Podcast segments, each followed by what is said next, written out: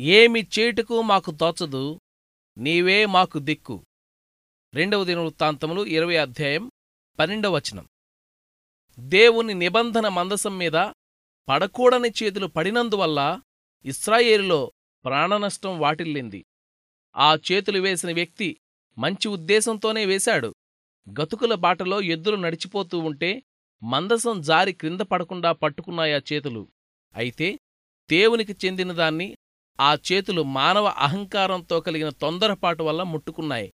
వెంటనే నిర్జీవంగా ఆ శరీరం నేలకూలింది. తన తెలివిని ఉపయోగించి దేవునికి సంబంధించిన వాటిని సరిచెయ్యాలనుకునేవాడు విశ్వాసరహితమైన వ్యక్తి.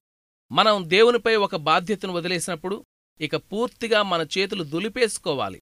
మన సహాయం జోక్యం లేకపోతే ఆయన ఆ బాధ్యతను బహుచక్కగా నిర్వహించగలడు. దేవునిలో నిశ్చింతగా ఉండండి. ఆయన కోసం ఓపికతో కనిపెట్టండి. తన అన్యాయాల్లో వర్ధిల్లేవాణ్ణి చూసి వ్యసనపడకండి. కుయుక్తులు పన్ని కాలం గడుపుకునేవాణ్ణి చూసి అసూయపడకండి. కొన్నిసార్లు అంతా అంతమైపోయినట్టు అనిపిస్తుంటుంది. దేవునికి తెలుసు ఈ విషయం. కాని ఆయనను తన ఇష్టం వచ్చిన సమయంలో ఇష్టం వచ్చిన రీతిలో పనిచేయడానికి ఆయనకు పూర్ణ అధికారం ఇచ్చి ఆయనపై నమ్మకం ఉంచి మనం ఓపికతో కనిపెడితే సరైన సమయంలో ఆయన పూనుకుంటాడు. కొన్నిసార్లు మెదలకుండా ఊరుకోవడంలో వివేకం ఉంది.